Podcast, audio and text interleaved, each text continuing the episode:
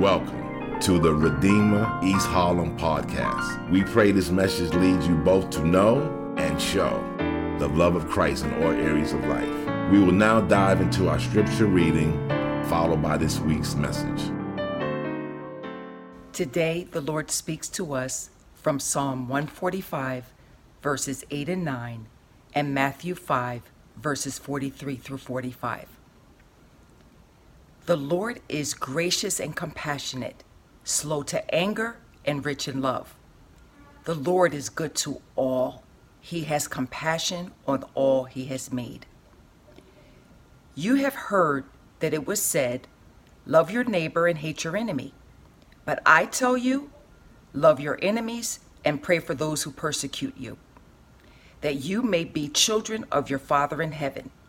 He causes his sun to rise on the evil and the good, and sends rain on the righteous and the unrighteous.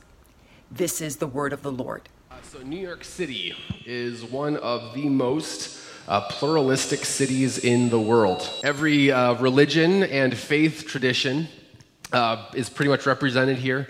Uh, we have anywhere, the estimates are anywhere between 600 to 800 different languages that are spoken here. Uh, nearly every philosophy and political ideology is present. New York City is simply uh, a hotbed of ideas and commitments and beliefs of all different types. And knowing that that's true, a question that we need to wrestle with is how do people of such great diversity, with such a wide variety of opinions about a host of different things, how do we inter- intersect with and interact with one another? And what do we do when ideas clash? When in the end, one person's perspective is most likely going to prevail over another person's perspective. And most specifically, why should Christians be at the forefront of learning and engaging with those who have alternative worldviews than ourselves? Well, today we conclude our series called The Resurrection. Uh, this has been a series which has uh, started, we started on Easter Sunday, uh, and it's a series that, that has considered why the resurrection matters in how we approach some of life's most challenging uh, situations and ideas. It's taken seriously the words of Paul in 1 Corinthians 15, where he says that if Jesus didn't actually rise from the dead, then the Christian faith and everything that we believe, everything that we preach is useless and futile, and that Christians ought to be pitied amongst all others for their beliefs. But that if the resurrection of Jesus did happen, and it did, then the resurrection shapes and informs how we ought to view all aspects of life. And in this final week, we consider an issue most pressing now, I think more pressing now than ever, is how does the resurrection frame how we engage with alternative worldviews and ideas? And I hope today that we can all learn how to be people who are unifying voices in a day and in an age where division seems to be the norm, all while still being able to hold to convictions that we might have. And to do so, to understand how we can approach this, I want to hone in on a particular doctrine of the church, particularly of our branch of the Christian tradition, Reformed tradition, a doctrine known as common grace.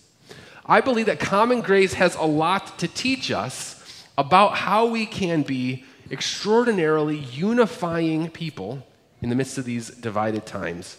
And so, to do that, I want to take a look at uh, three things. I want to consider this from three ways. First, I want to take a look at the foundations of common grace, the opportunities that come from common grace, and then finally, the power of special grace.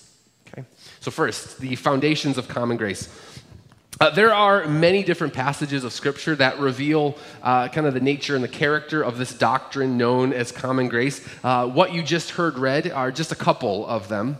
There are a couple uh, that I want to uh, put in front of you to make sure that we're clear about. The first one would be this Psalm 145, which you just heard read, says that the Lord is good to all, He has compassion on all He has made. And then in Matthew 5, Jesus tells us that He causes the sun to rise on the evil and the good, and sends rain on the righteous and the unrighteous. Another passage that kind of gets at the same idea is Luke 6, where God, it says that God is kind to the ungrateful and the wicked. In other words, there is a kind of grace that is given to all humanity. Right? The idea here is that God is good to everyone that he has made. He gives good gifts to everyone he has made, even if those people reject him as God. Both the righteous and the unrighteous experience the benefits of the sun shining and the rain falling. In this sense, there is a common grace given to all humanity that allows humanity to flourish, whether they believe in the biblical God or not. And then on top of that, in the Old Testament, there are places like Genesis 6 and Genesis 20 and Exodus 24 where God's common grace exists in restraining evil. Genesis 6 in the old uh, King James says that God's Spirit strives with man. The idea being there that the very conscience that is in the heart of all people, the discernment that exists in the heart of all people to know what is right and what is wrong, right? There's a sense that everyone has intuitively about what is right, what is wrong. Just that conscience is part of God's common grace. I mean, over the course of history, you've had many philosophers like Aristotle who have recognized that there's this natural law that is built into existence. And from the biblical perspective, it's what the Apostle Paul talks about in Romans 2, where he speaks of the law being written on our hearts. In other words, as image bearers of God, there will be glimpses of God's character, his eternal power, his divine nature, as Romans 1 tells us, that is available to all people. The Lord is good and compassionate to everyone that he has made. So, what does that then mean practically speaking? Well, it means that we cannot, no one can, be completely dismissive of anyone made in the image of God. Because God is reflecting himself somewhere in every worldview, every experience, and every belief system. In some way, God is revealing himself through a variety of different places and perspectives. In Acts 17, the Apostle Paul, if you know the story, he's preaching in Athens. And he's preaching to this large group of pagan idol worshippers. And in his sermon, if you go back and you read that, uh, read his sermon there, it's interesting that in his sermon, he quotes several philosophers of the people. He quotes some of their own poets, some of their own uh, philosophers. Why? Why does he draw on those things? Well, he does it, one, because he's trying to be contextual and he's trying to speak, uh, speak the language of the people that are hearing. But he also recognized that even amongst the pagans, God was reflecting himself through their poets and through their philosophers. Now, if all of that is true, if God is at work and he is good and, and gracious to all people, then as a Christian, as I look out at the various worldviews and religions and philosophies, I need to be able to say, there's something that God is doing. There's some kind of common grace that exists amongst those people because they are image bearers. You know, as a Christian, I cannot look at a Muslim or a Hindu or even a secularist and say, there's nothing here. There's nothing here that I could possibly learn from you. Because to do so would be to reject the image of God in that person. There is something that they are able to teach me through their conceptions of the world. And maybe even more practical, right? So that's kind of the religious uh, uh, reality. But even more practical, I think, for many of us today. And maybe appropriate, more appropriate in our modern day. This even applies to things like politics. I mean, just as an example, if you are a Christian and a Democrat, you cannot say there is nothing to be learned from Republicans, because to do so would be to reject the image of God in Republicans. If you're, you know, flip that around. If you're a Republican, the same is the, the same is the case for you. Democrats have something to teach you about God through their conceptions of the world. Common grace demands that we take seriously the ways that God is reflecting himself in all people, worldviews, and perspectives. Now, having said that, of course, it's also important to say, and we're going to talk more about this a little bit later, but that does not mean that we wholesale embrace everything that might be taught or believed in, by every single group. As a Christian, I will diverge from my Muslim uh, neighbor's opinion or understanding about the nature of God. I'm going to. We're going to have that difference. There will be certain lines that are drawn between people of different political parties. Otherwise, there would be no political parties. But what common grace recognizes is the image of God in people. I can't emphasize that point enough.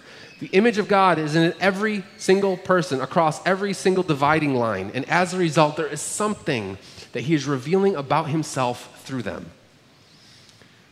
Okay, so if that is what common grace is, it's an understanding that God is good and gracious to all people. What are, the, what are going to be the implications of it? Well, the implications are profound, and I find um, most lacking right now in our current state. We are in the midst of deep partisanship, deep division, and deep culture wars, both inside and outside of the church. But see, here's the, here's the, here's the point that we as Christians must transcend those divisions and culture wars. Which then brings me now to the opportunities that arise from common grace. Right, so if we take that doctrine of common grace, that God is at work in some ways in all people, what are the opportunities to be had? Well, the way I see it, in the midst of our current division, there are uh, three different perspectives that currently exist out there about how people are to interact with each other. And I think all three perspectives are wrong. Let me explain to you what, or let me tell you what they are and why I think they're wrong. Okay, so the three that tend to be most prominent would, would be what I would call isolationism, uh, relativism, and factiousness. Right? Let me explain to you what those are and see if any of them sound familiar right now in our current climate. So, isolationism, uh, on just kind of one end of a spectrum, isolationism is essentially uh, someone who just flat out will not engage with people of different groups uh, or people with different ideologies. Often, you know, within Christian circles, the way that usually plays out is that they're often, people are often fearful or they distrust anything that's not quote unquote Christian. And so as a result, they retreat from culture um, and, or from learning because they want to just kind of keep themselves and their family and their tribe in a safe bubble. They don't want to interact with anything that might not be Christian. And so this is, you know, Christians have been doing this for years, but that's really where a lot of the Christian subculture tends to come up, where we're intentionally distancing ourselves from anything that's quote unquote secular. So my concern with isolationism, though, is that it does tend to undermine the image of God in those who are not Christian by not honoring the way that God might be revealing himself through them, through his common grace. Isolationism is not the solution. You cannot retreat. That's not what it means to be in the world, but not of it. We can participate in the things of this world without retreating and isolating. The second thing, the second one, the other uh, perspective that I think is problematic is something called relativism. Right? It's kind of on the other end of the spectrum. And simply put, relativism really does claim that there is no real conceptions of truth. It's the belief that all roads lead to the same destination, that everyone's ideas are equally valid. Here's the problem my concern with relativism is one, it's just completely intellectually inconsistent. You can't have two competing ideas and then claim that both of them are true. When religious ideas, for example, when religious ideas about God clash, or disagreements about politics clash, it's inconsistent to say that all ideas are the same. They're not. It just doesn't work. Not all claims can be true at the same time. But the second thing that relativism does is it also undermines the image of God by not honoring the way that God is revealing himself through his common grace to different people. Plus, let's just not forget, this is a bit of a side note, that it's impossible to be truly relativistic. To say that there can be no truth claims is itself a truth claim, so relativism just doesn't work at all. But the third one would be this. Okay? And this is the one that I think is the most common posture of the day. I think isolationism works, or I mean, uh, exists. I think relativism exists. But here's the one that I think is most prevalent the perspective that I would call factiousness. See, factiousness takes this immediate warlike posture when engaging alternative ideas. People and ideas are enemies to fight, not image bearers from whom we can learn. People and ideas are viewed in this kind of binary, right and wrong, good and evil kind of way, without consideration for the ideas and concerns and perspectives that those people might hold.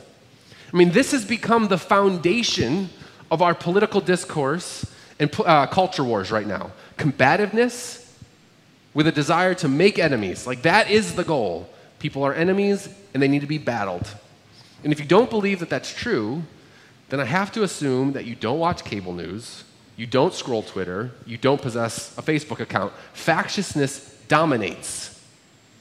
It's the way that people interact with each other now. And here's my concern factiousness dominates even amongst, too often, even amongst God's people. There's this refusal to acknowledge the wisdom, perspectives, and beliefs of others, even those within the church. There's like this warlike posture toward one another. And too often, some believe it's some divine calling that they have to be on this battle, to fight this war. And I want to suggest that factiousness is not the answer either. Holding to some conviction and make everyone else an enemy who doesn't hold that conviction is not the solution. And so, what I want to suggest is that common grace gives opportunity for Christians to transcend these divisive categories. I want to suggest that common grace gives Christians the ability to be some of the most nuanced thinkers of our day while at the same time holding to the core central convictions that Christians hold. You know, there's probably uh, no thinker in modern philosophy who's argued more for this position than the theologian Herman Bavinck. I want to just read to you a little bit of some of the reflections that he's had about this idea of common grace. And in particular, listen to his words from a, an 1894 lecture entitled Common Grace. He puts it this way. He said, through the doctrine of common grace, the Reformed, kind of the, this, that's the church tradition that we're part of, the uh, common grace, the Reformed have, on the one hand, maintained the specific and absolute character of the Christian, Christian religion, but on the other hand, they have been second to none in their appreciation for whatever of the good and beautiful is still being given by God to sinful human beings. Do you hear what he's saying? That Christians, and particularly he's speaking of Reformed Christians who hold to common grace, have been second to none in being able to hold to their Christian convictions while at the same time appreciating what God is doing, what God is showing, the good and beautiful that God is accomplishing even amongst quote unquote sinful human beings. I mean, do you, do you hear how incredibly counterintuitive that tends to be to our modern ears? that Christians can be second to none in appreciating what is beautiful and good given by God to sinful human beings. For those that are outside of the church, when they look at the church, do they think, oh, yeah, those are some nuanced thinkers that are appreciating much of what's going on in the world or in our culture war culture? Do Christians tend to be those that are falling prey to fear mongering? that so often leads to factiousness and culture wars. I mean, I, my vision of it all is that tends to be what Christians are known for. Whether or not it's actually true is a different thing, but those that are outside the church looking at the church, they see factiousness. They don't see this appreciation for what is good and beautiful out in the world. And here's why I bring this before us there's opportunity that the church has if we would be willing to embrace this idea of common grace. There's opportunity for us to, for Christians to hold to what is true and make known what Christians believe to be true while at the same time dignifying image bearers that believe things that are outside of what maybe Christians might believe. You know, there's an opportunity from uh, common grace where Christians can again become the most nuanced and well rounded thinkers, second to none. There's an opportunity for Christians to be the most gracious engagers of alternative ideas. There's an opportunity for Christians to honor the image of God in others by listening and learning from those who might otherwise be viewed as our enemy.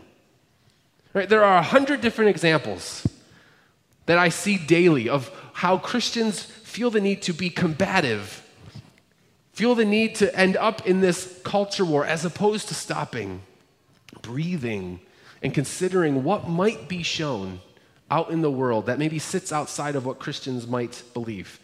And there's, there's so many that I could name. I mean, it, it wouldn't even make sense to go through them all right now, but our politics are marked by this The way that you know, our, our debates around sex ethics and the debates around things like the 1619 Project and critical race theory or debates around Israel and Palestine. I mean, there's a host of issues out there that seem to constantly not only be bringing Christians up against the perspectives of those outside of the church, but even with Christians inside of the church where we've just made everything a war, everything is a battle.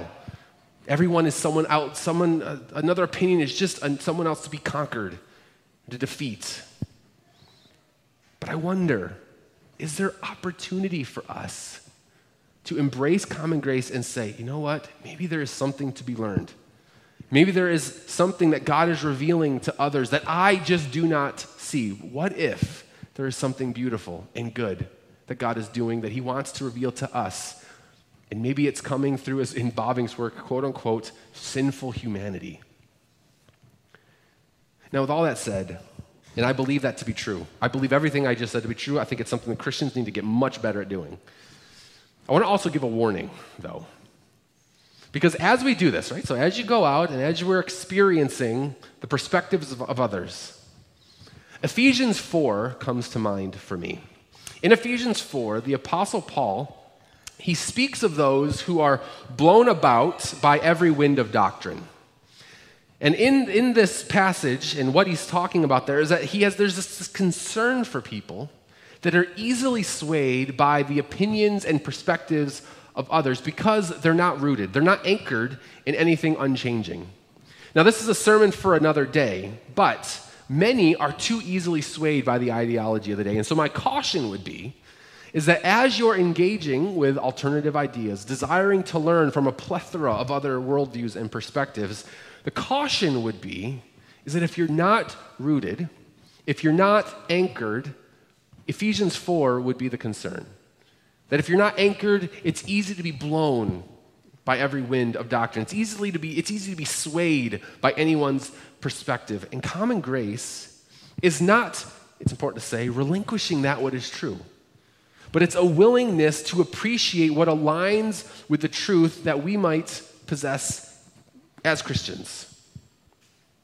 But in order to do so, it's important that we're not swayed by every wind of doctrine.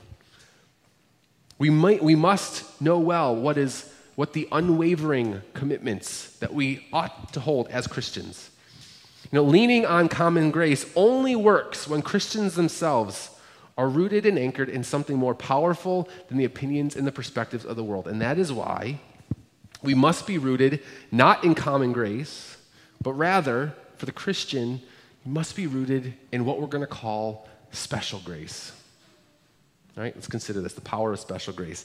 Uh, so, if common grace is given to all people as image bearers of God, special grace, which is also sometimes called saving grace, is grace that is given by God through faith in Jesus Christ.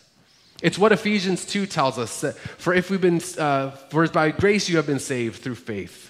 It's what Romans 3 tells us that we're justif- justification is, is a gift by his grace through the redemption which comes in Jesus Christ. Titus 2, for the grace of God has appeared, bringing salvation to all men. That grace is different than the common grace we're speaking of. That grace is a saving grace. That grace is a grace that is given that acknowledges our need for a Savior and the transforming work that He brings to us. It's a grace available through Jesus taking our sin to the cross and giving us a righteousness that we did not ourselves earn. It's a grace that gives us the Holy Spirit, the same Spirit that raised Christ from the dead, to empower us to live in response to this saving, special grace. It's a grace that makes us more like our Savior every day.